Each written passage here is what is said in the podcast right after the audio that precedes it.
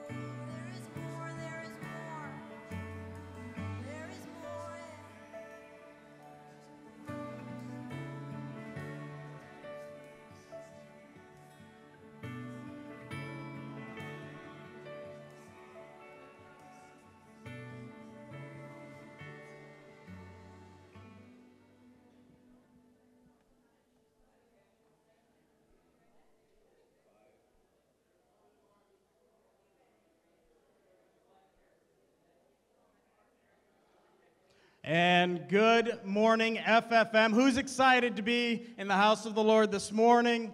Come on.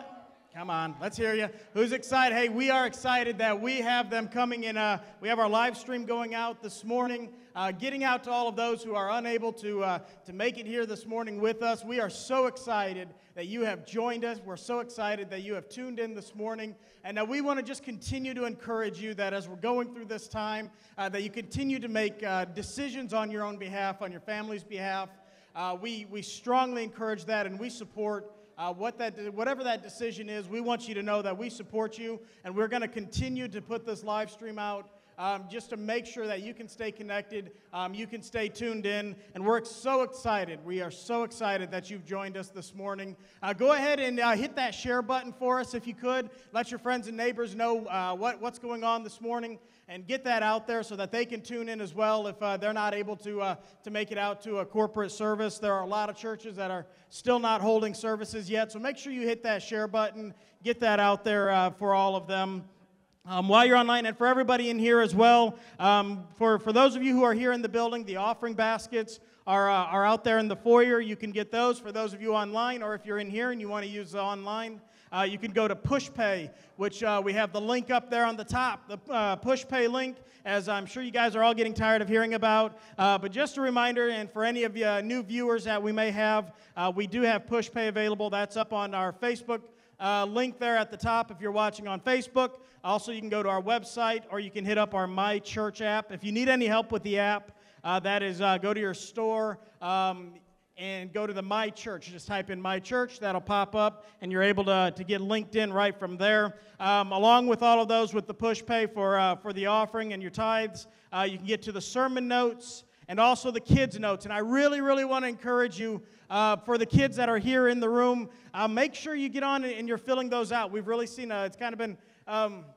not disheartening, not sad. It's just kind of the way it's gone. But we've seen a, a fairly uh, decent sized dip in the number of kids who are who are utilizing that. And we want to encourage you to continue uh, to, to get that done and uh, to fill that out and the, the chances of winning are really good right now. So, uh, so get that filled out, get it sent in, and, uh, and, and stay actively involved during the sermon.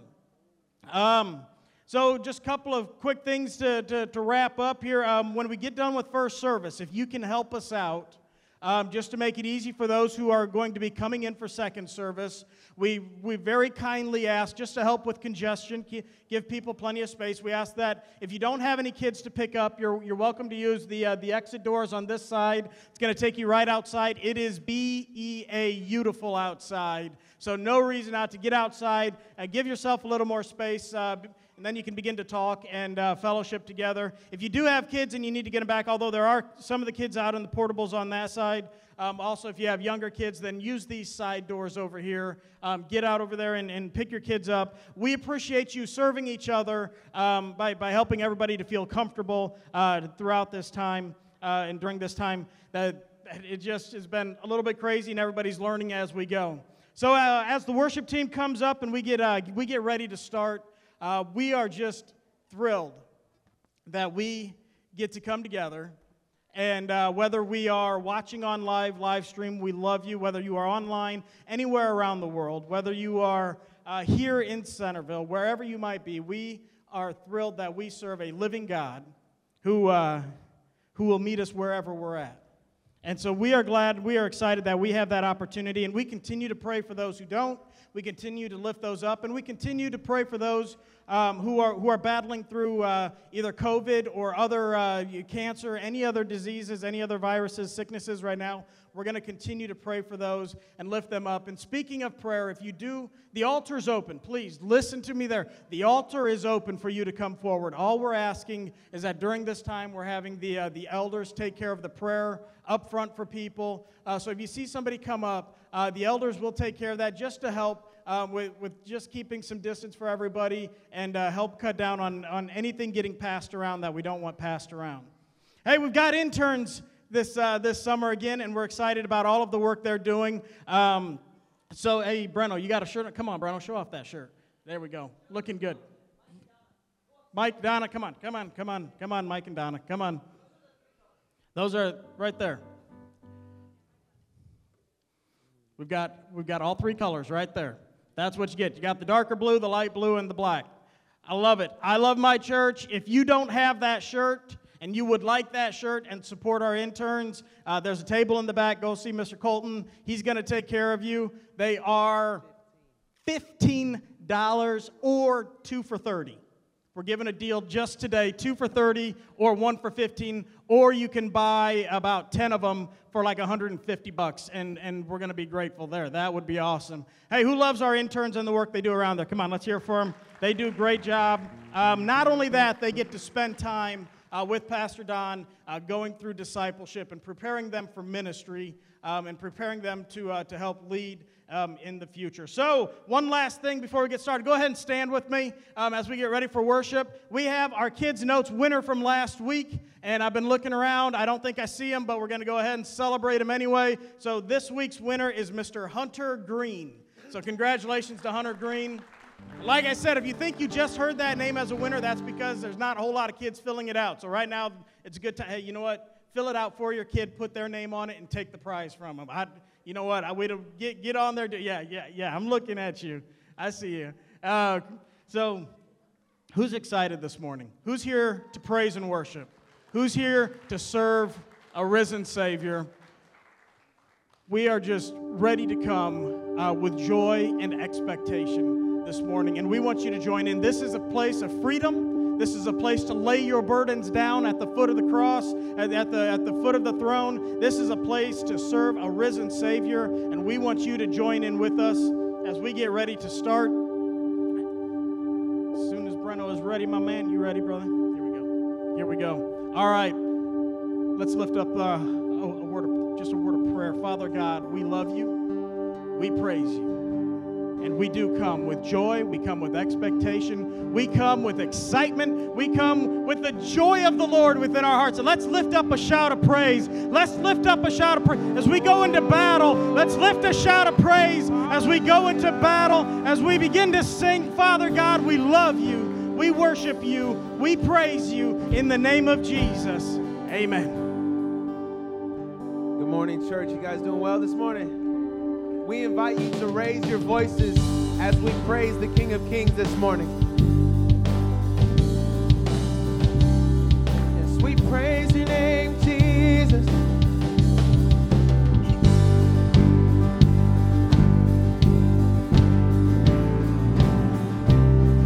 Sing it out. Let praise be a weapon. Let praise be a weapon that silences the enemy.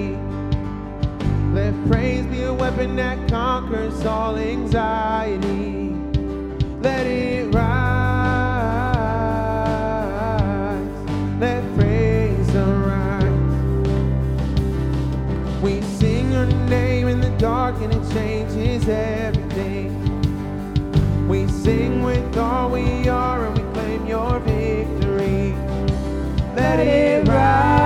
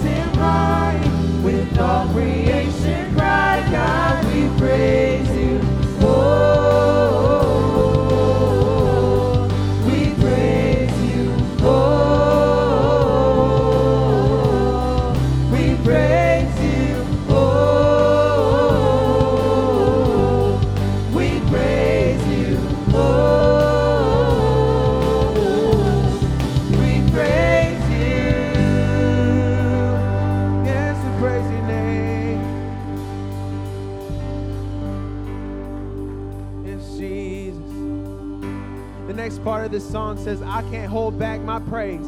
I gotta let it out. So, whatever situation you're going through, you have an opportunity to praise past that, praise over that, because the Lord, He's already taken care of you. He's taking care of your situation. All we gotta do is praise. All we gotta do right here. I can't hold back my praise. I gotta let it out. I can't hold back my praise. I gotta let it out. I can't hold back my praise. I gotta let it out. I can't hold sing with all back my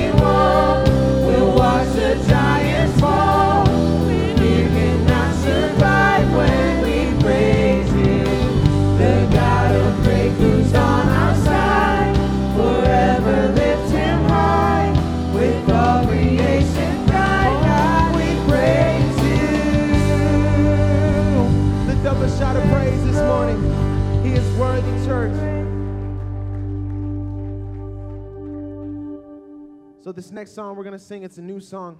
It's our first time singing it here. And it's called The Father's House.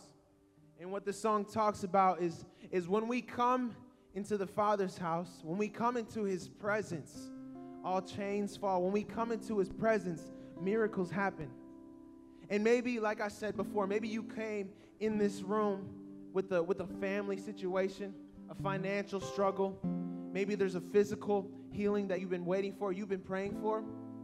Maybe you, you went through something this week that seems impossible to conquer this upcoming week. But our Father, He can break all chains.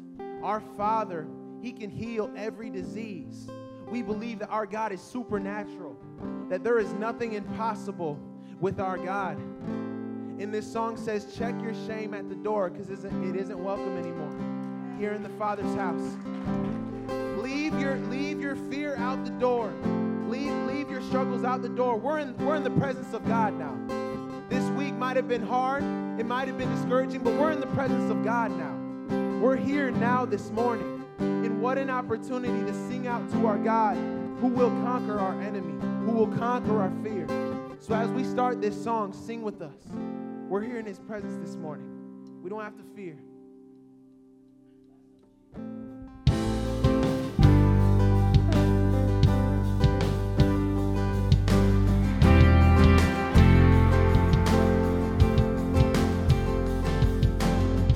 Sometimes on this journey, I get lost in my mistakes.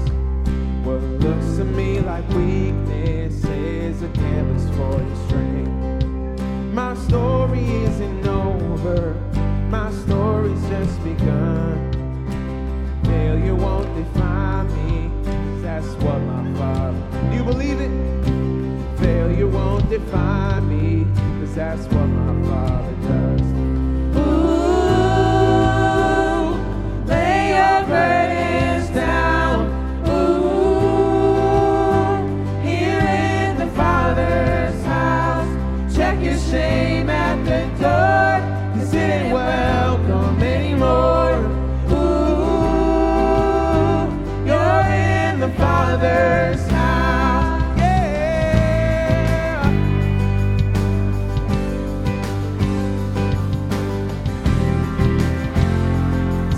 arrival's not the end game.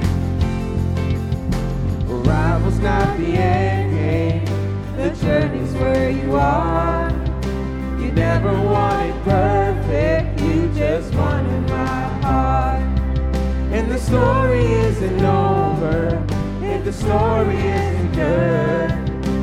Failure's never final when the Father's Let's sing it again. Oh, failure's never final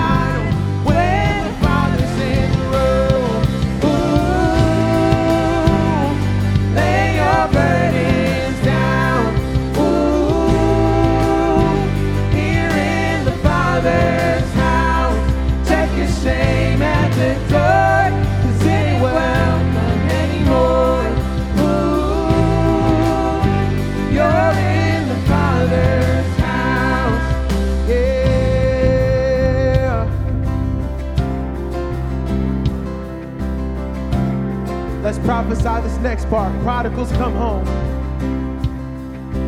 Prodigals come home, the helpless find hope. Love is on the move when the Father's He's here this morning. Prison doors swing wide, the dead come to life. Love is on the move. Love is on the move when the Father's Come on, miracles. Room. Miracles take place.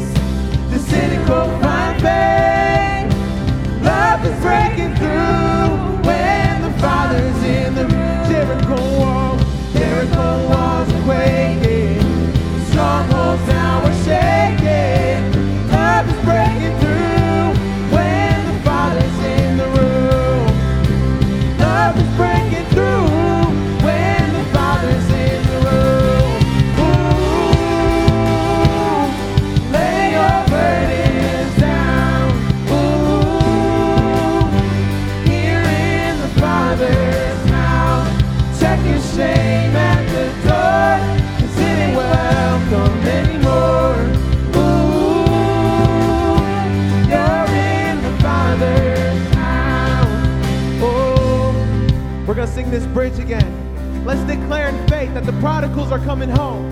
The helpless are gonna find hope. Let's sing that this morning.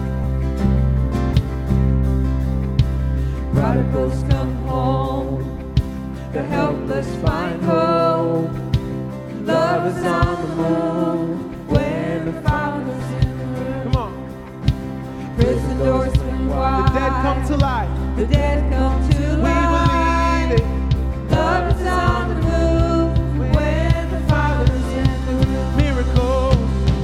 Miracles take place.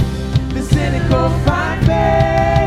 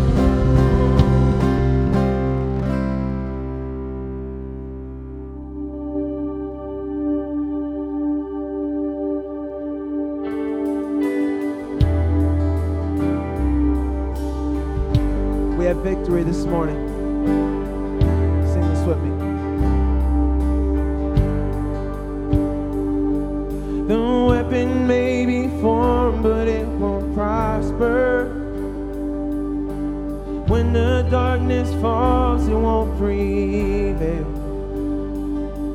Cause the God I serve knows only how to triumph. My God will never fail. Oh, my God will never fail. I'm gonna see a victory. I'm gonna see a victory. The battle belongs to you, Lord. I'm gonna see a victory. I'm gonna see a victory. For the battle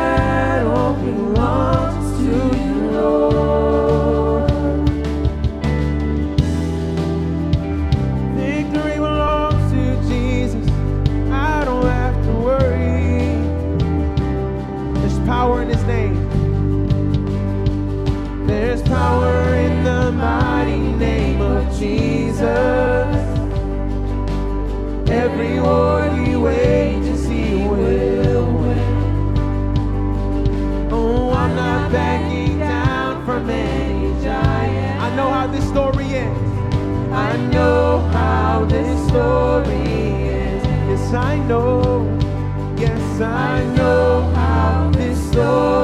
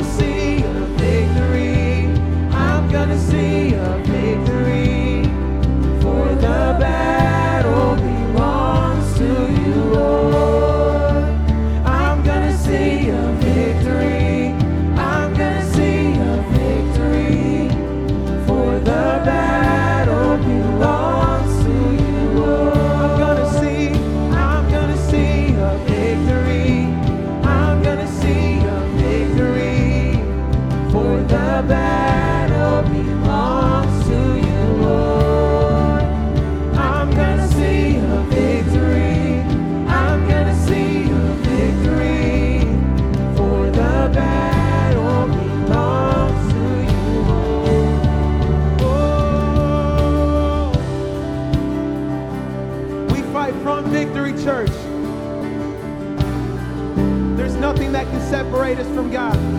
Come on, sing this in faith this morning. You take what the enemy meant for evil and you turn it for good. You turn it for good. Come on, sing it out. You take what the enemy meant for evil and you turn it for good. You turn it for good.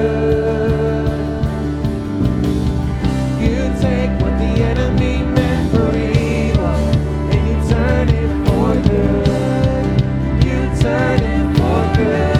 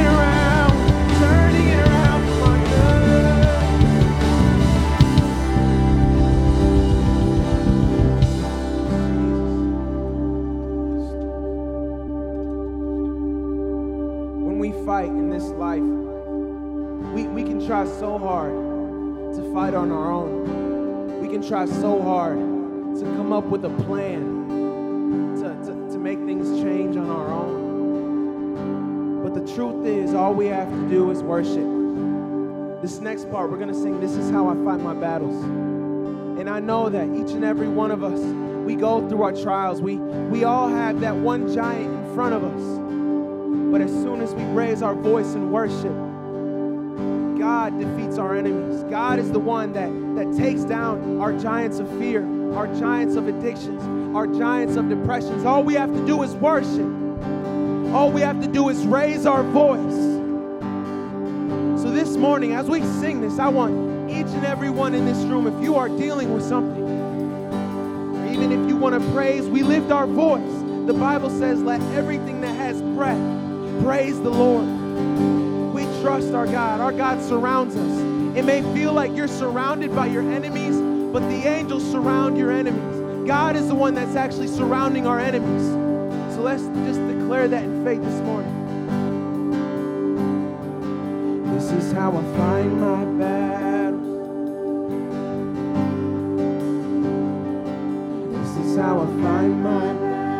I'm losing my voice. I'm going to need you guys to sing for me.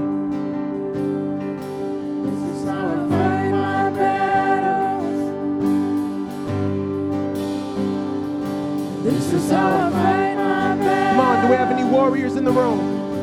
This is how.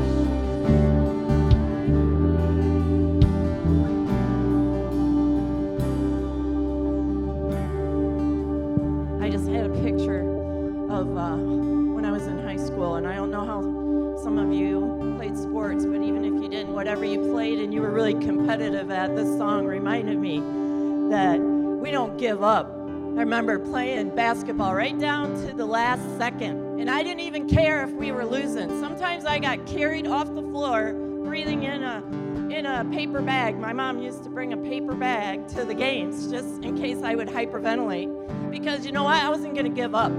Even right down to the last second, I didn't give up because you know what? There was something I was going to learn. Even in losing one game, I knew eventually I'm going to win the battle because I'm going to figure out the enemy's tactics. I'm going to watch them. I'm going to see who are their best players.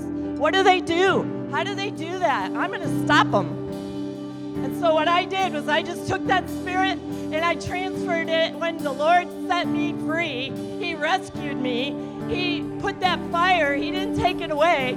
I think of Don a lot and all his craziness, and we think, oh, he's crazy. You know what? He's got, he's just not going to give up. He doesn't care if it's a critter or someone who's not saved or a tarantula or whatever. He loves those things.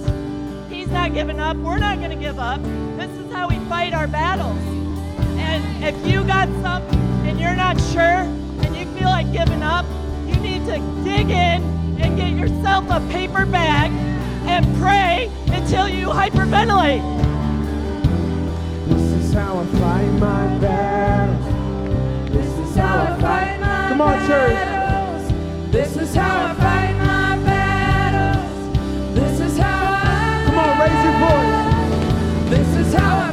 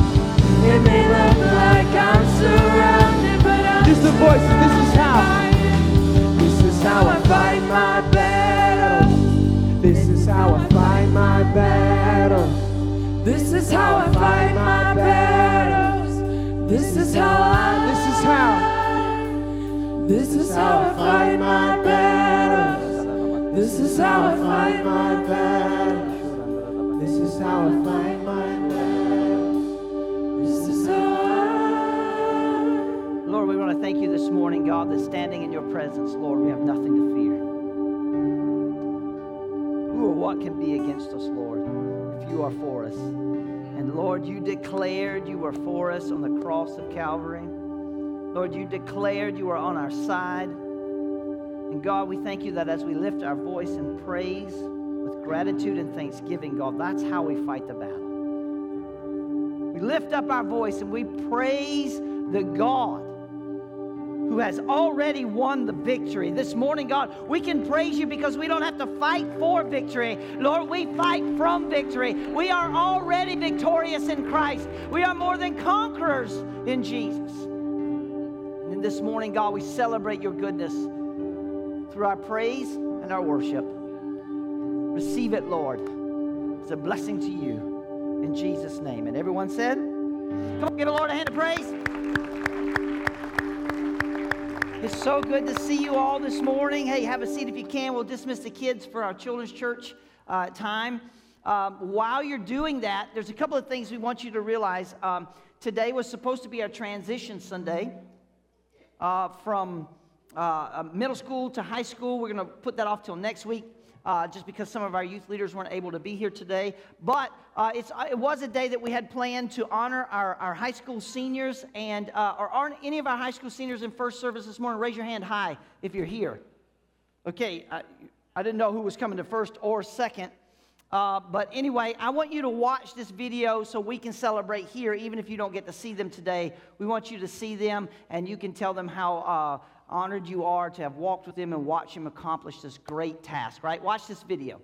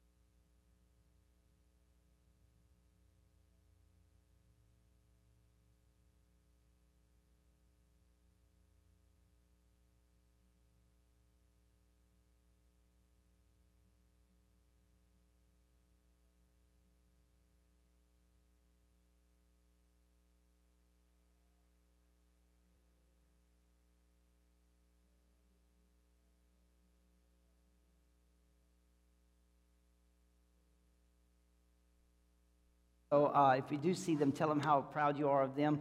Um, if I can get my lovely uh, bride here, my to hold those for me, please. Thank you very much. Thanks. Amen. Um, uh, we have um, we, we have the incredible opportunity this morning to talk about a subject that I think is incredibly relevant, a subject that I think the church should talk more about that doesn't. Um, and it's one of the things that I think we, can, we do an injustice when we don't talk about it enough. Now, Firm Foundation Ministries, our eldership teams feel like God has given us a place and a venue uh, to talk about something with authority, with, with capital, if you understand what I mean by that. What, like we have, we have capital to spend in this area. Um, because of what God has been doing in our particular ministry over the last um, over 20 years, uh, joining hearts and lives together across um, national borders, across ethnicities, um, and, and, across languages uh, for the mission that God has called us to be, which is to be the people of God in the community to impact the community. And here's the great thing uh, about where we're at in the United States of America. And I don't know if you got the chance to listen to our roundtable the other night. It was an incredible conversation, and something Eddie said uh, uh really stuck in my heart. Eddie said it used to be that the United States of America sent people to the nations. We went to all the ethnicities. Uh, the United States of America, the church, is the greatest missional sending country on the face of the planet. We would send missionaries all over. It doesn't matter if, it, if Christianity was legal in that country or not. Missionaries would go. You hear the stories of people going to unreached people groups and, and never leaving again. We hear the stories about missionaries actually instead of buying suitcases, bought coffins and packed their supplies in the coffins as they went to the nations because they intended to die on the mission field. That used to be the history and the heritage of the United States of America. We still send missionaries. Somebody say amen. We have two full time families on the missionary field that we support, and there'll be more in Guatemala. I mean, we're going to continue to send. As, as, as God sends the call and people stand up and say, Here am I, we're going to continue to invest in going to the nations because that's what God told us to do. But Eddie made a statement. He said, I don't know if everybody's realized that it's not as much about God sending people to the nations anymore as God are sending people to the United States. And I never thought about it that way. I remember when Eddie uh, first was going through uh, uh, his, his eldership uh, period of, of, of exposure to the church. And uh, what we did with Eddie and Rod during that time is we gave the church a full year to examine their life. You could ask them any question that you wanted to, to ask them, and they had to give you an answer. And we gave you a full year to examine their life. And at the end of that year, we put these two men up for uh, affirmation for church as receiving them into our eldership team. Now, you have to understand, we believe in the New Testament church that an eldership appointment is an appointment for life outside of sin. And so, Eddie uh, met all the requirements. The church embraced him, brought him on as an elder. We received him and ordained him into that spot.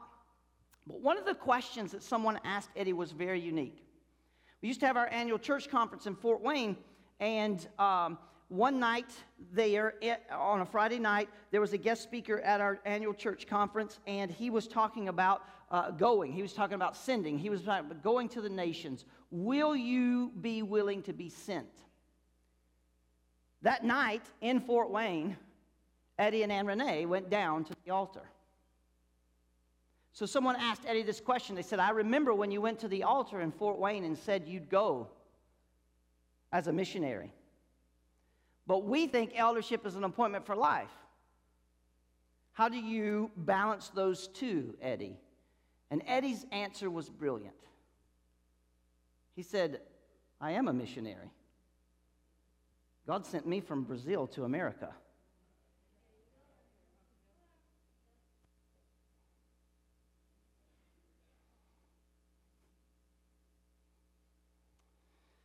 Been doing this. God has been adding, God has been growing. We've been on purpose about reaching out in, in, in the areas of, of these things, and we've got more roundtables coming. Y'all need to get ready.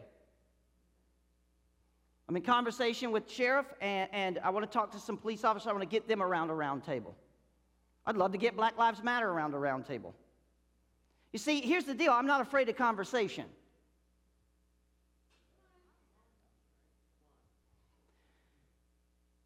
If we can have conversation, we can start to build relationship. If we build relationship, we can find unity. And when we find unity, we can discover answers that we never thought we could discover before. Y'all, y'all didn't take a praise break right there. Because, see, here's what Pastor Don is tired of. I'm tired of the blame game, and I'm tired of looking at someone as if they are the enemy. And I'm going to talk to you this morning about a message that I believe is very important called racial reconciliation. But it's not a black and white message.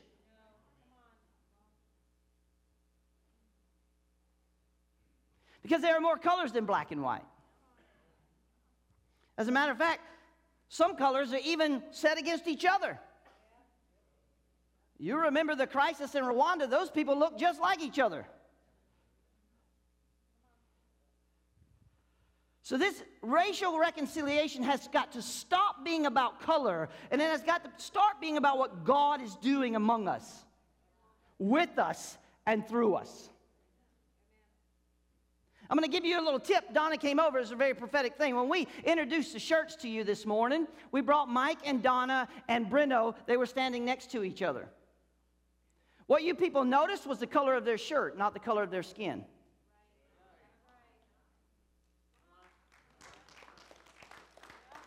You didn't realize is all three of them were different colors. A brown man, a black man, a white woman. You didn't even notice it. That pleases the Father. Watch this. You need to turn with me in your Bibles to Ephesians chapter 2. Now, I need you to understand this week I've done a lot of listening. I, have done a lot of listening on this subject. Breno made a statement at our roundtable. He said, if we only come to a conversation with the idea of giving our opinion, we'll never learn anything. That was from a 21 year old. I've done a lot of listening this week. I listened to men like uh, Dr. John from Elim, one of Breno's professors. He's a white man who spent the last 20 years in a black church. Him and his family are the only white people in that church.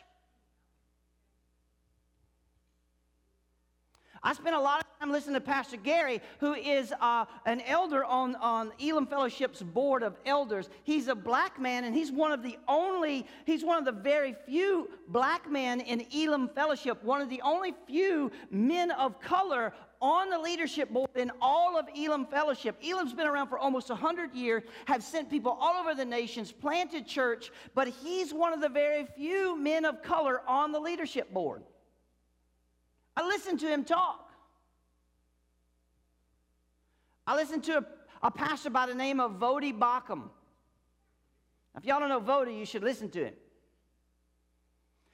But Voddie was a part of Promise Keepers uh, back in the 90s when it was really heavy and heavy, and Promise Keepers was tackling this particular situation uh, about racial reconciliation way back then. And, and Voddie said, if I'm going to be part of the answer, I can't continue to be segregated. So Voddie then moved his family, who's all black, into a white church, took a position on staff at a white church, and, and spent the, la- the 20 years on staff in that congregation. I listen to these people talk because I think it's very interesting. Hello, somebody. Ephesians chapter 2, verse 11. Y'all ready? Say yes. All right, here we go. Therefore, remember that at one time you Gentiles in the flesh called uncircumcision by what is called the circumcision, which is made in the flesh by the hands. Remember that you were at that time separated from Christ, alienated from the commonwealth of Israel, and strangers to the covenant of promises, having no hope and without God in the world. But now in Christ Jesus, you who were once far off have been brought near by the blood of Christ, for he himself is our peace, who has made us both one and has broken down in his flesh the dividing wall of hostility by abolishing the law of commandments expressed in the ordinance that he might create in himself one new man in place of the. Are y'all reading with me? Come on. So making peace, and might reconcile us both to God in one body through the cross, thereby killing the hostility.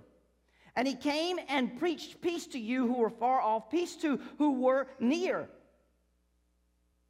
For though through him we have access in one spirit to the Father, so then you are no longer strangers or aliens, but your fellow citizens with the saints and members of the household of God, built on the foundation of the apostles and the prophets, Jesus Christ himself being the cornerstone, in whom the whole structure being joined together grows into a holy temple in the Lord. In him you also are being built together into a dwelling place for God by the Spirit. Father, bless the reading of the word to the hearing of our ear. I pray today, Lord, you help us to be postured properly with humility as you speak to us in Jesus' name. And everyone said? Now, it's not, it's probably not keen. I don't want to get on anybody's nerves or whatever, uh, but um, the New Living Translation is an incredible translation of the Bible. I would probably, as a preacher, and Bruno ta- and uh, we and Colton, we talked about that a little bit this week as far as using it as a pulpit Bible. I, pro- I probably wouldn't do that, uh, but that's just me because I'm a word study guy. But man, Ephesians chapter two in the New Living Translation. Hello, somebody. Um, I'm gonna I'm gonna reference some of that in just a little bit because I, I, I want you, this is a two sermon Bible. Uh, I mean, a, two Bible sermon. Let's put it that way. How about that? Um, I, I want to reference some of that in a little bit. But we've been talking about revival. We've been talking about God pouring out His Spirit. We've been talking about God moving in a powerful way. And we've been talking about experiencing God in the newness and in the midst of COVID 19 and all that 2020 has brought onto us. And now, uh, uh, even more pressure coming on because of, of these situations and scenarios that are happening. Like, what does the Bible have to say? And how is it relevant to what God has been doing in us? Because, like, if God's sending revival, did the enemy come and do all of this in order to interrupt revival? Or is God sending revival in the heart of his people because God is sovereign? He knows what's coming and he's trying to prepare us, amen, to be the people he's called us to be. I believe the next wave of revival is going to be a multi ethnical wave. Uh, uh, there's, no, there's no doubt that May 25th shook, shook the United States, right? There's no doubt that, that the pictures and the videos that we saw were not good. Hello, somebody.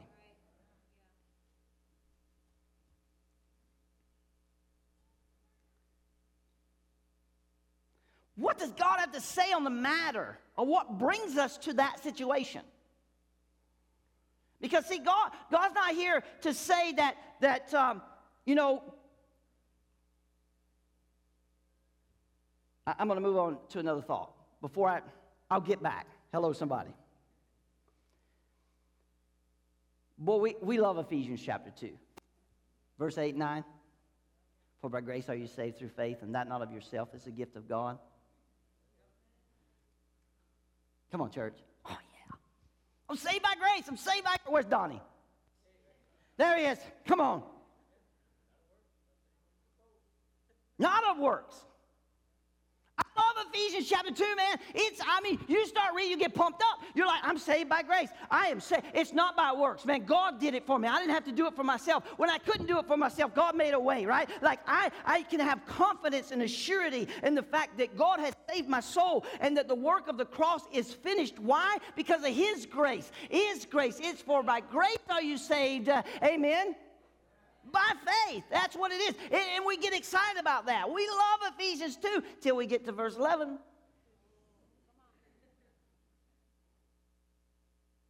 Let's go to 3. Ephesians chapter 3. Let's skip 11 through 22 because that's not where we want to hang out. But right now, these scriptures could not be more relevant. Listen to your pastor this morning. I said these scriptures could not be more relevant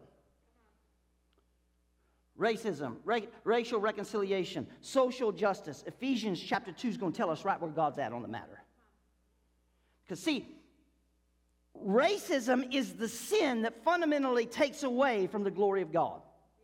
I- I'm going to stay on it because I believe that's where it's at. It is the sin that fundamentally takes away from the glory of God.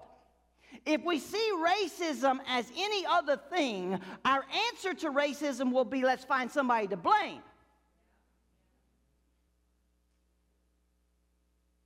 Let's find a system to blame. Let's find a person to blame. Let's find an organization to blame. Hello, church.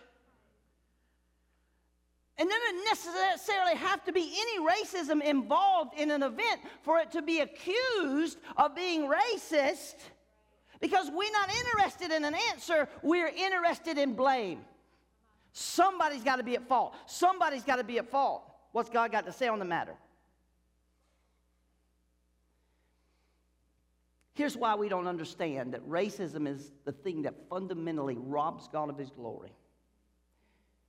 Because people aren't saying, let's go to the Bible on the subject. Let's bring in this expert. Let's bring in that expert.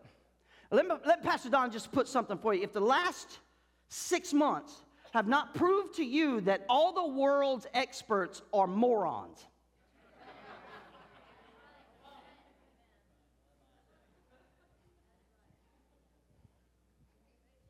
That's my sermon. I'm preaching it. You can write your own commentary. They have been wrong 100% of the time. Yeah, they're experts. You know what we do? We give them the weatherman pass.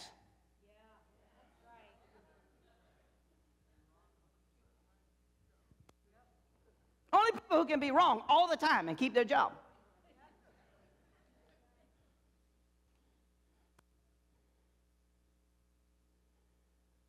God's not interested in a weatherman's pass because God ain't wrong. God's right on the matter. Y'all not listening to me this morning. Oh, Pastor Don, that's good. We can read, we got to read. But this book's okay. We need to read that book, though. We need to read this book. We can fully understand it if we'll read this book. We'll get a list of books that we need to read in order to understand racism. Listen, that's a problem. And, and I like what Voddie Baucham said when he was sharing on this matter. He said, It's a problem when we'll go to every other book but this Bible. He said, It's a problem when we'll take this Bible and say it's not enough. We need another one. It's this book plus something.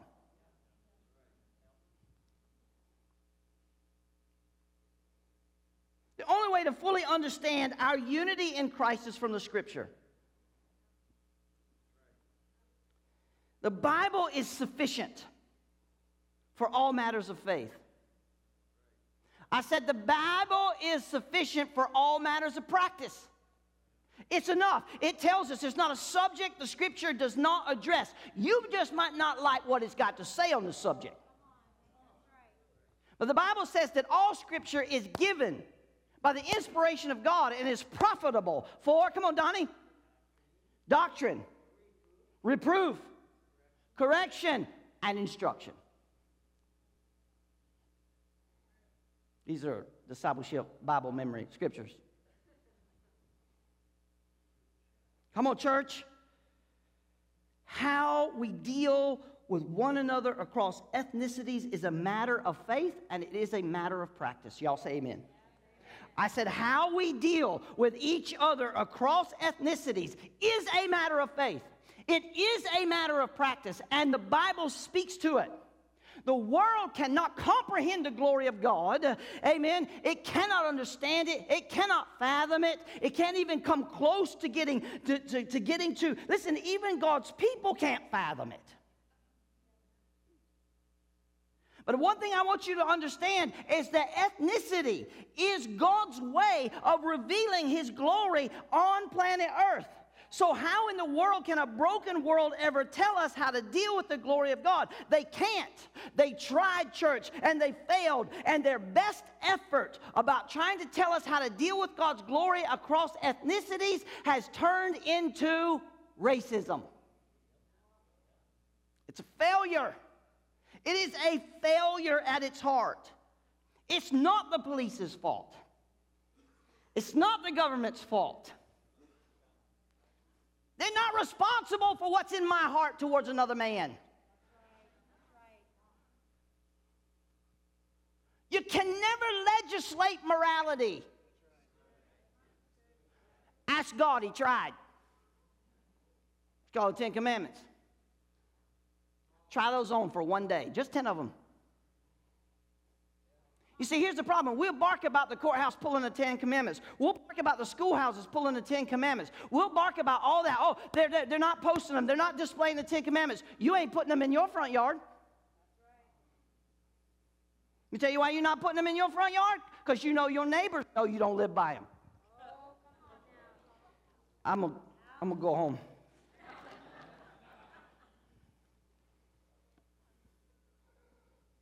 Don't go up there and be a hypocrite. It's for by grace you are saved. The Bible specifically says no man is saved by the law. The law did God didn't give the law to save us, church. He gave the law to show us just how far away from him we were. The law is a measuring stick to show us how far away from God we are. The law is the demonstration that we need Jesus. The law is the thing that tells us that if we don't have Jesus, we are without God and without hope, right? And that's why when we see Jesus fulfilling the law in his life and through his death, we can celebrate, amen in the fact that God saves us through the Lord.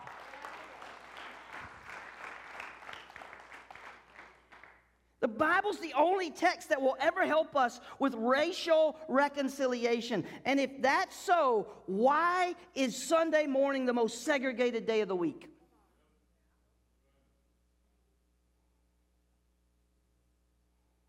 I said, if that's so, why is Sunday morning the most segregated Sunday of the week.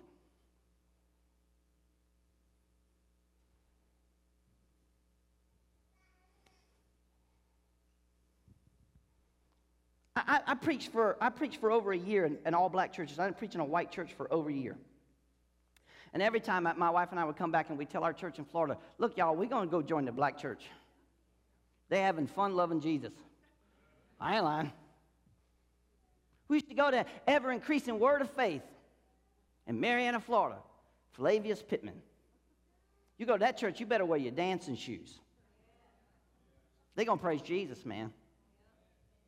And when you get done dancing, you better sit down and put on your, your steel toe shoes because Flavius Pittman going to step on somebody's toes. He don't even care. After every service, they're going to have a meal. Lord have mercy. One night, church didn't get done till 11:30 at night.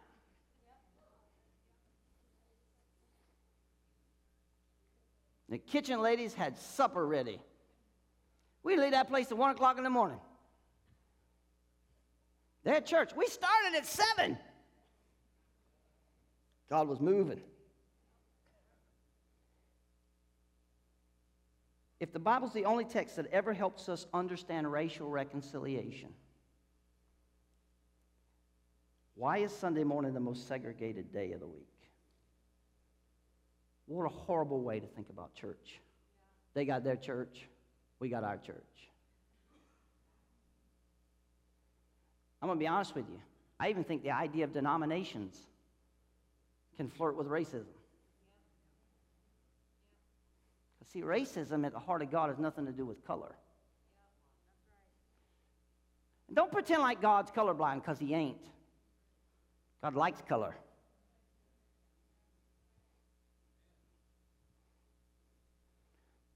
Come on, church. what if I told you we don't have to achieve it?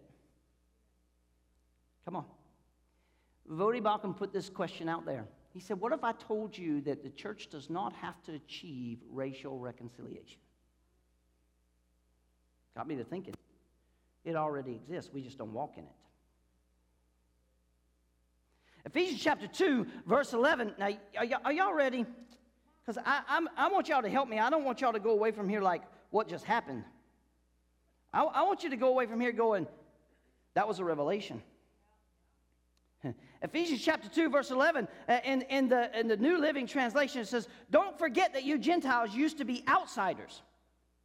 You were called uncircumcised, uncircumcised heathens.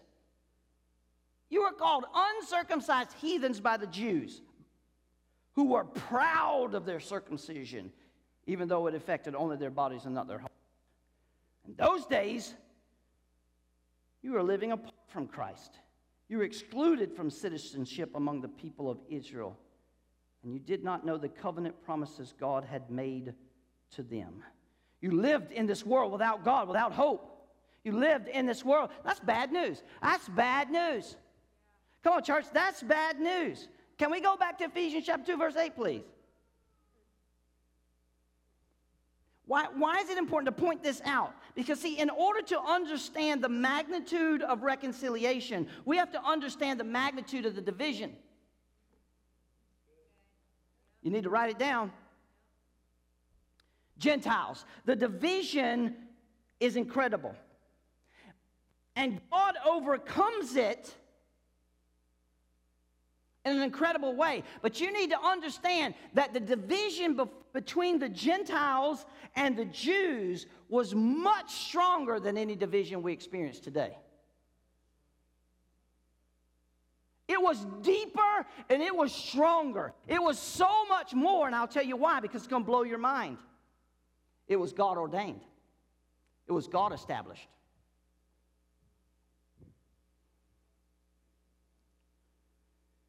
Don't, don't get upset. God put the division between Jew and Gentile. God Himself did it. And inside of it, we don't think about that a lot. It gets there, we go to the place, right? And, and Voddie Baucham makes this statement. He says, Race is arbitrary. Racial classifications are not real classifications, they're not real. There's only one race. There's no genetic difference between us.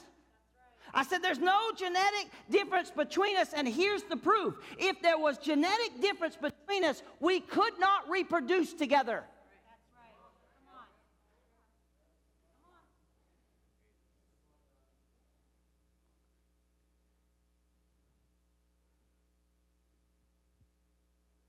They, they want to tell you that, you know, uh, apes are, and monkeys are, I don't know, 96% the same as us. It's pretty close. It's only a, a few percentages off, but you can't reproduce with them.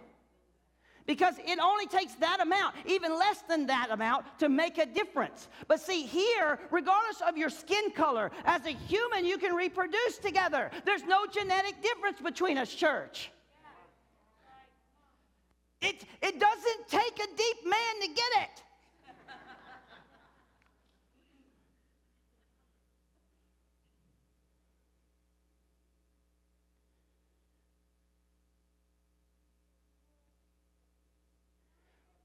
We are multiple ethnicities, but we are one race. Y'all, y'all, there you go, right there.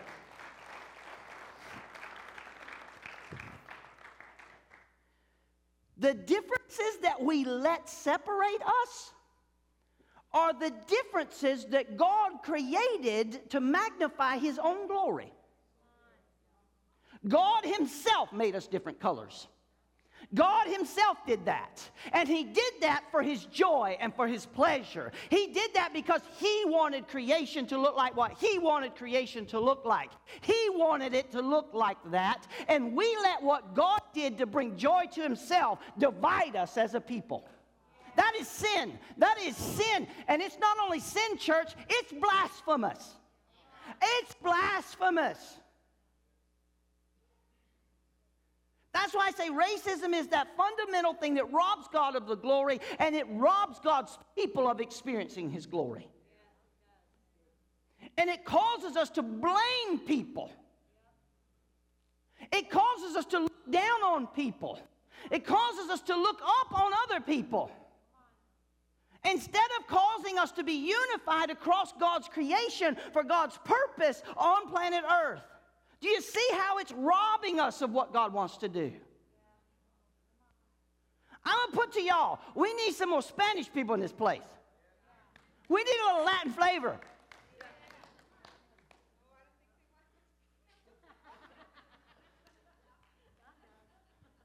We need some more black people in here. We need some more brown people in here. I can't wait till a yellow man walks in.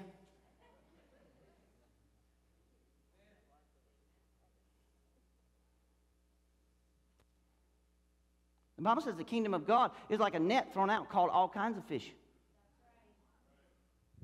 Y'all know there's, there's more than one kind of fish in the water, but they all fish. I'm just saying. But the difference between Jew and Gentile, established by God Himself. It wasn't arbitrary, it was real. And that means that if God can reconcile those who have a real God established difference, He can certainly reconcile a people who have artificial differences. Gentiles were not just outsiders from another ethnical group.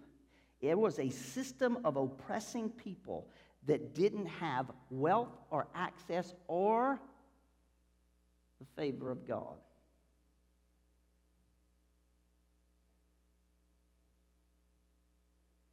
They were alienated from God, the Gentiles. That's as real and as significant as it gets. I'm not trying to make light of the suffering of modern day racism, church, but what I'm doing is I'm asking a question what compares to being part of a people who God says, You're without me and you have no hope? You tell me what compares to that. That is what the Gentiles faced. They could care less about skin color. But now, verse 13, but now. You know, Voddie said the other day, he said, he talks about a Pentecostal praise break, and he's a Baptist man. Where y'all at?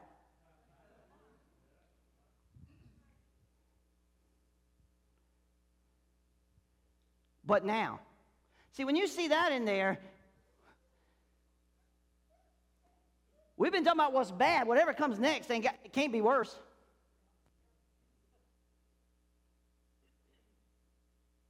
When the news is so bad, when we see the but now in the scripture, it's got to be better. I want you to make no mistake. This is this is uh, this is uh, temple. Put that up there for me. Slide, slide that up there if you can.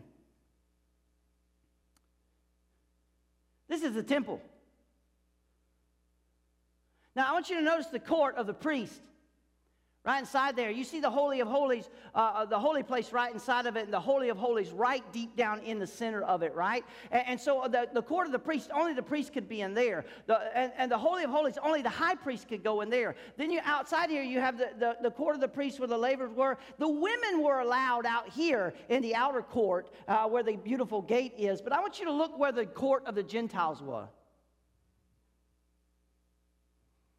Right off the porch even if you were a Gentile who had, who had become circumcised, you, that was still as close as you could get. You could get no closer than that. That was it. You're a Gentile. You cannot come any closer. The women who were considered property could get closer to God than the Gentiles. Uh, uh, there's a, there's a, a woman who comes to Jesus and, and, and is asking for a miracle, and Jesus himself, Jesus himself says it's not proper to give food from the master's table to the dogs. He looked at this Gentile woman and he, he called her a dog. Jesus did this. And her response was, But even the dogs eat from the crumbs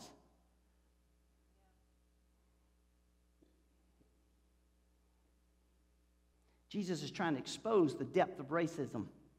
He's not a racist, he's trying to expose it. Come on, church. Temple talk is incredible because you got to understand the blood of Christ is what brings us near. The blood of Christ is what breaks through the walls of barriers. The blood of Christ is what moves us from the outer court to the inner court. You once were way off out there and you couldn't come close, but Jesus dying on the cross. Now you've been brought close. You've been made, amen. You've been made reconciled through the blood of Christ. Not through books of man's opinion, not by, by feeling sorry for what your ancestors did to somebody else's ancestors. Not by having enough of your grievances heard. No, you have been drawn near by the Spirit of God, by the, or to the presence of God by the blood of Christ. Christ died to reconcile himself to us and to us to one another. Christ died to reconcile us to himself and us to one another. Christ died so that the veil was torn. Y'all remember that? Amen. And now we have access into the very presence of God. And God says, I don't care if you're Jew, if you're Gentile. I don't care who you are, where you come from. I don't care what color your skin are. The blood of Jesus Christ washes you and cleanses you and makes you able to stand in my presence. That's what the blood of Christ does.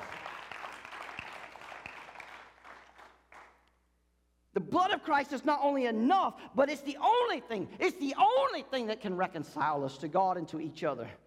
This is why looking for reconciliation through other means is futile and blasphemous. I, my heart is broken when so called preachers and reverends in the world that you and I live in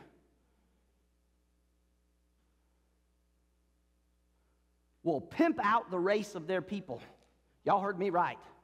For their own agendas. They ain't no reverend, and they ain't no preacher. If they're using the race of their own people to divide other people, it's my opinion. I got nothing for them. They have a voice they could use to preach Ephesians chapter 2 to preach Ephesians chapter 2. Come on, church. They have a voice and a power they can use because, see, when it comes to the blood of Christ, right, plus something else, it never works. It never works. It never works. Christ is the only one who gives us peace. He is our peace. He's not uh, uh, the type of peace uh, that comes to, that just causes people to lay down their weapons and stop fighting each other. No, reconciliation isn't about not fighting with each other anymore, it's about becoming one another. You are my brother. You are my sister. And we all dwell in the same house. And we all have the same Father. He's our Creator. He's our Lord. He's our Savior. And that's who He is to us.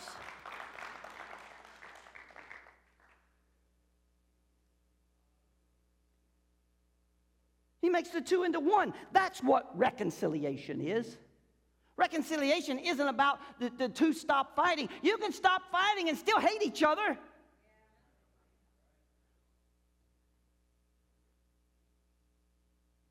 Here's the truth there are people in the kingdom of God that are closer to you than your blood relatives.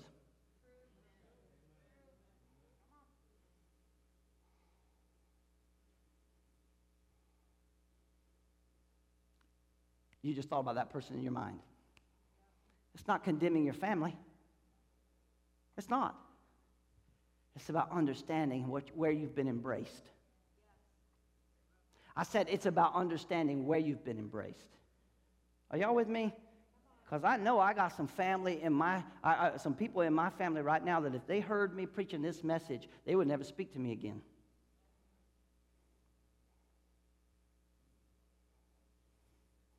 They might be listening. It's okay. See, if they are listening and they got mad about that statement, they're the ones.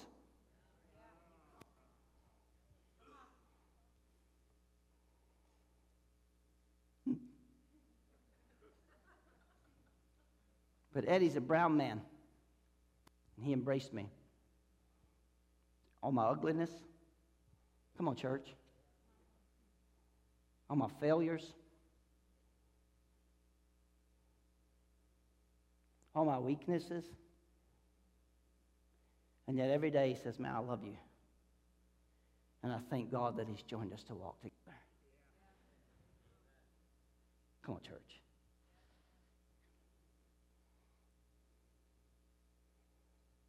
Because of this reality, I can go anywhere in the world to any church that belongs to the body of Christ, and whether they have the same skin color or me or speak the same language as me, we can worship God together. I've gone to church all over this world. I've gone to church in Lagos, Nigeria. Let me tell you something. Hello, somebody. Ain't a lot of white folk in, in Nigeria. Uh, it's just the truth.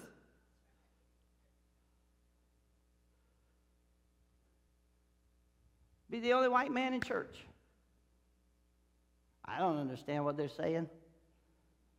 Y'all think y'all dance in church? Negative. I've been to church in Nicaragua and the Dominican, Canada and England. Church. I've been to church in Barranquilla, Colombia.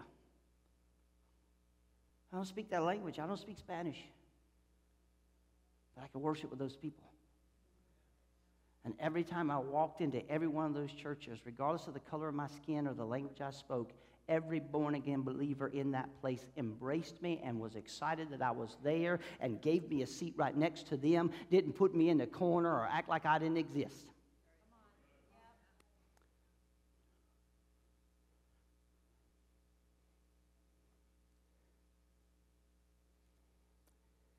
I'm a pastor. I'm not a missionary. Pastor Don would be perfectly healthy and happy to sit right here in this pulpit and preach every Sunday until Jesus comes back or I die. That's who I am. 95% of my sermons are pointed and preached towards believers, teaching people how to walk with Christ. I'm not an evangelist, I'm not a missionary, but I can go missionally.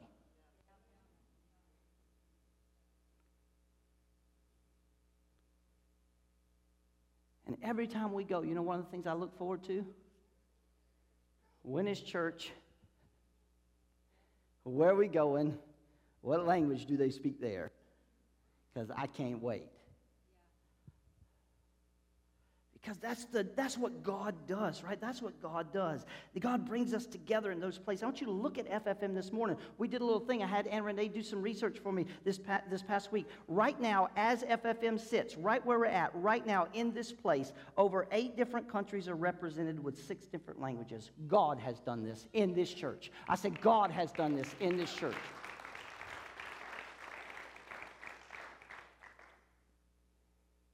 It's a demonstration of the unity in the blood of Christ. And that is why I say we, we, not the church down the road, not uh, Vody Bachum's church, amen, not Pastor John's church or, or, or Pastor Gary's church. I'm talking about FFM. I'm talking about Firm Foundation Ministries. We have the capital to spend on this, and we should spend every penny God has given us as far as race relations in order to make it happen. We should do that. We should speak to it. Because I'm tired of the blame game. I'm tired of good people in noble professions being accused for bad people in noble professions.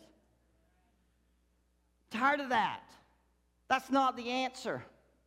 I'm tired of good people of ethnic groups being condemned because they got bad people in their groups too.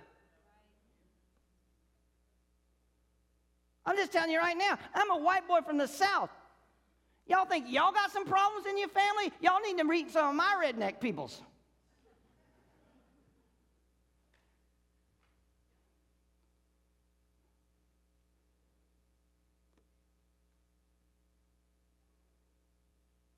FFM is an incredible ministry that God Himself has breathed. It was never our intent as an eldership team to sit down and say, We're going to build a multi ethnical church. That was not part of the vision. It's what God did. Well, we embrace it. And each time we're together, y'all listen to me, y'all listen to me right here. Each time we are together, God proves it pleases Him by sending His presence in this place. Come on, come on. I love that. Gentile and Jew both need the cross of Christ in order to be reconciled to God. God is no respecter of person. We all, regardless of color and language, need Christ. Why is it that our mission work is only about the poor?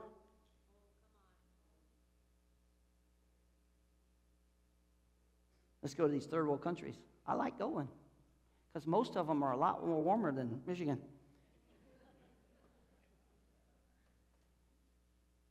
But you know, rich people need Jesus too. They are harder to reach because they trust in their wealth, but they still need Jesus. It'd be all right if y'all got four, five, six, seven, eight millionaires saved. It'd be all right. Go ahead. I'm giving you permission. We got churches to plant. I said we got churches to plant.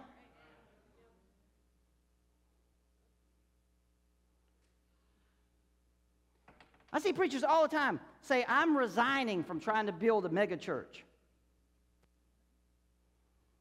Not me. Y'all want to hear my heart? I want to blow this place up.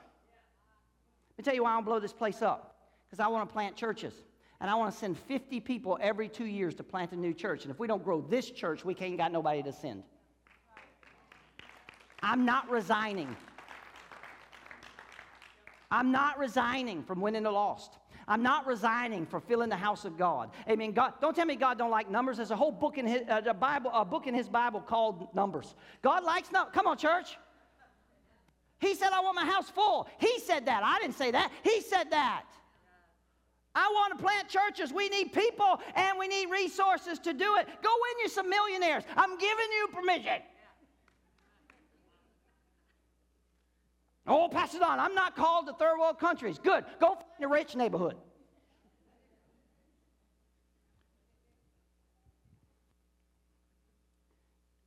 I'm giving you permission. Why? Because we all have access rich, poor, black and white, brown and yellow. We all have access to God. We all have access. Skin color is not the problem. Separation from God is the problem. We all have access, and we no longer, the Bible says, are strangers. All skin colors are members of the same house with the same Father. Amen. His name is God, and we love Him as Jesus. God's house should be full of people, amen, of all colors, of all race, of all language. God didn't come to fix our house, He come to give us a new one. Together, black, white, brown, yellow, we're built together on the apostles' foundation, and Christ is the cornerstone. Christ is what holds us together. And I guarantee you, The only entity on planet Earth who has an answer to what is happening right now is the body of Christ. Shame on us for not taking the front step.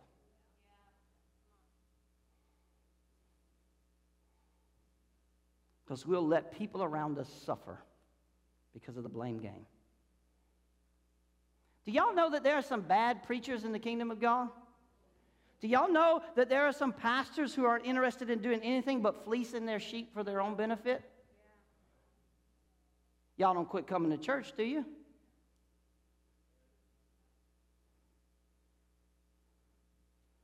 Do you, do you know there's some bad doctors in the medical field? Y'all don't stop going to the doctor, do you? My son, TC, was born by C section. And was a Cuban doctor. He's a great doctor. He'd been doing C sections in our county in Florida for over 20 years.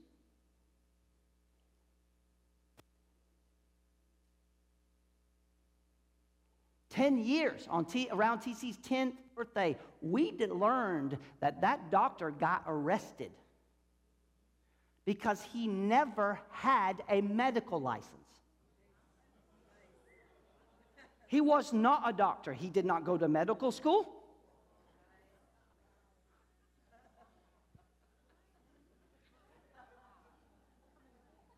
He managed to come to the United States from Cuba with forged paperwork as a medical doctor and get a job as an OBGYN and start birthing babies. And for over 20, 30 years, he did that in our county in Florida, and no one knew the difference. Let me tell you how he got caught. He started double billing welfare. He's in prison today. Y'all not going to stop going to the OBGYN? Is that right? Okay, I, I got that right? I was like, wait a minute. I don't go to one, so I don't know, okay?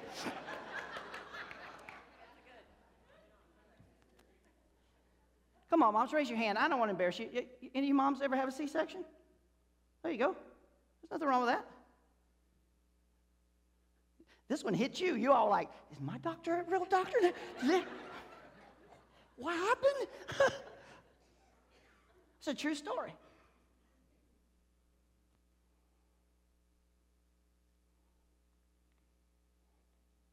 Are there some bad police officers? Sure, there are. But I happen to know most of them in this county. And we are blessed.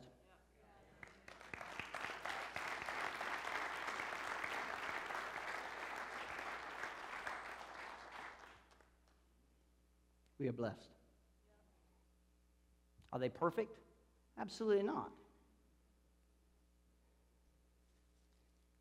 We cannot let this be about something it isn't. We have an opportunity, church.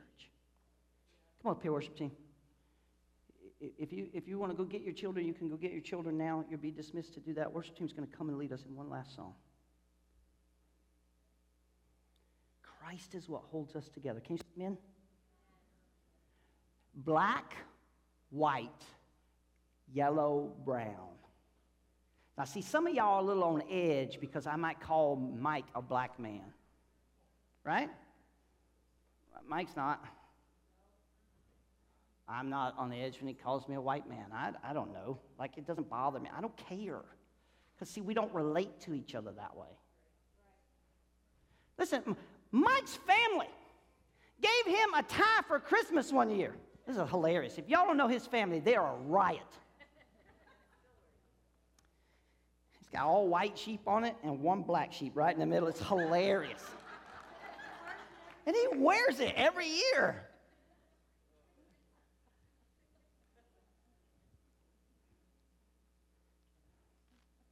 You want to talk to a man? About a biblical understanding of what it means to be a black man who came through civil rights movement, you need to sit down and talk to this man. If you think Pastor Don's just preaching a message, see, I'm trying to relate, relate the heart of our team. It's on purpose that God built us multicolored as a team. Because, see, the, the pulpit and the eldership team really drive the life of the church. Hello, somebody.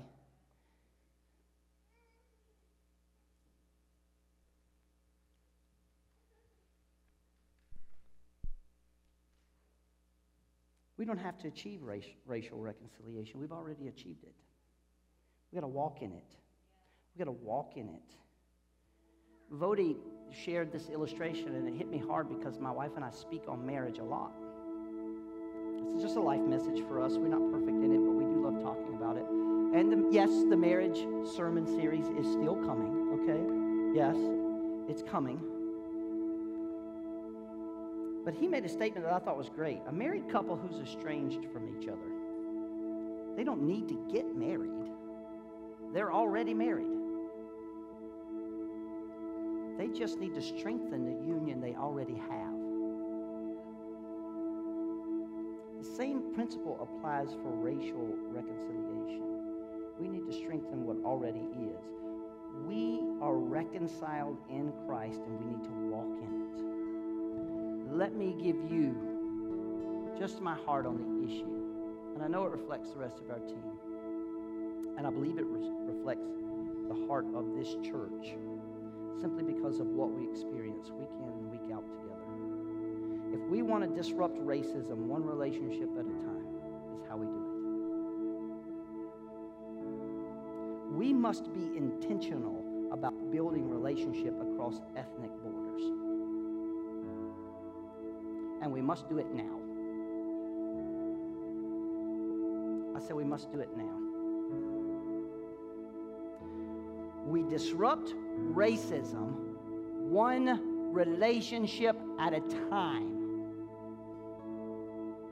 We must be intentional about building relationship across ethnicities. I'm, I'm getting it, Breno. I'm getting it. We must do it now. Can you stand with me?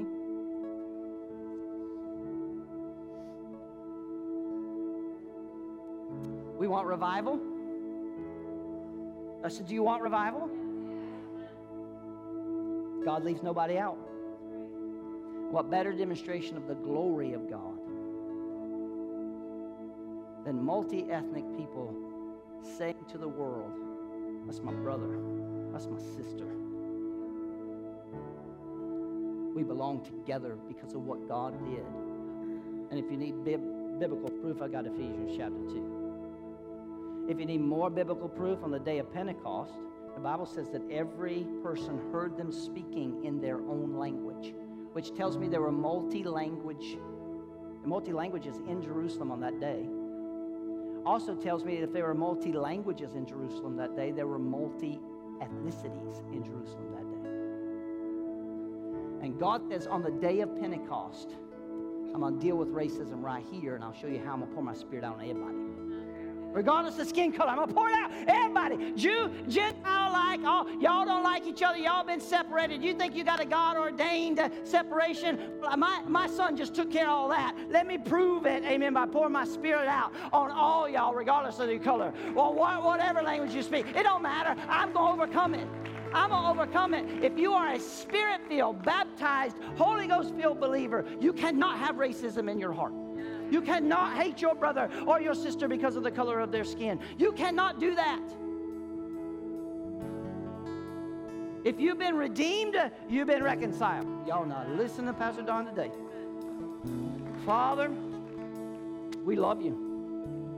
And we sit this morning in Revelation, not just today, but looking over the, the last over 20 years of what you've done with our ministry. You've been adding ethnicity.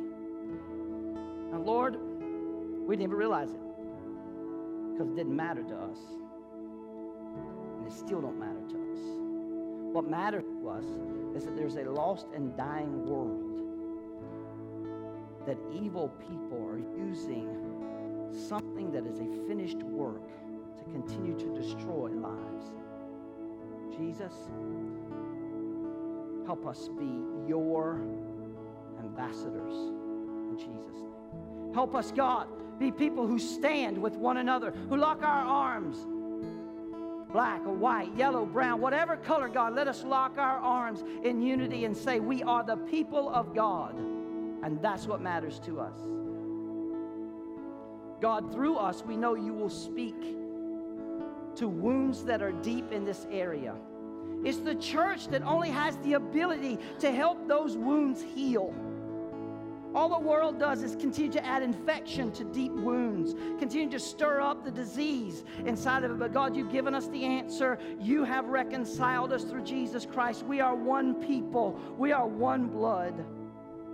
And we stand as a church in the ministry and say right now, we are willing to be used by you in this area, Lord. We're willing to have the conversations. Lord, we don't have to have the answers. That's not the point of conversation. The point of conversation is to build relationship. And so, God, let us have relationship. We want more conversations, God. Good, wholeheartedly conversations. We want to be able to open our ears to just hear without agenda or opinions, just to receive one another. Lord, we may not be responsible for the wounds, but we are responsible for the healing because we have the medicine whose name is Jesus. Lord, we want you to use us. Grow our church, Lord. We're not afraid to pray, God. We're not afraid. Bring them, God. Bring them from the north, the south, the east, and the west. Bring them, like Eddie said, to all from all nations to this area because you're doing something. So, Lord, we just want to receive that today. We want to receive that today in Jesus' name. We just want to receive it today in Jesus' name. Come on, lift your hands to the Lord. Come on, right now. We just want to receive it in Jesus' name. Hallelujah. Hallelujah. Bless you, Lord. The Lord bless you and keep you. Make his face shine upon you and be gracious to you. The Lord turn his face toward you and give you peace. Sing that again. Receive this this morning. Come on, church. The Lord bless you and keep you. Make his face shine upon you and be gracious to you. The Lord turn his face toward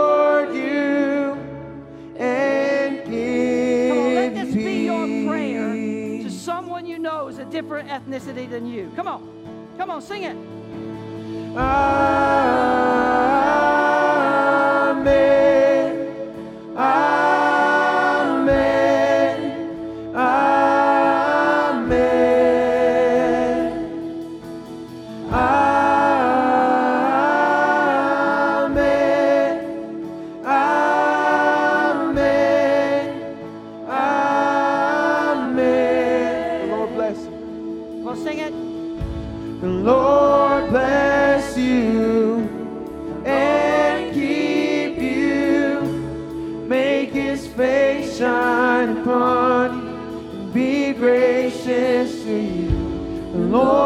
Turn his face toward you and give you peace. We receive this morning. Sing Amen.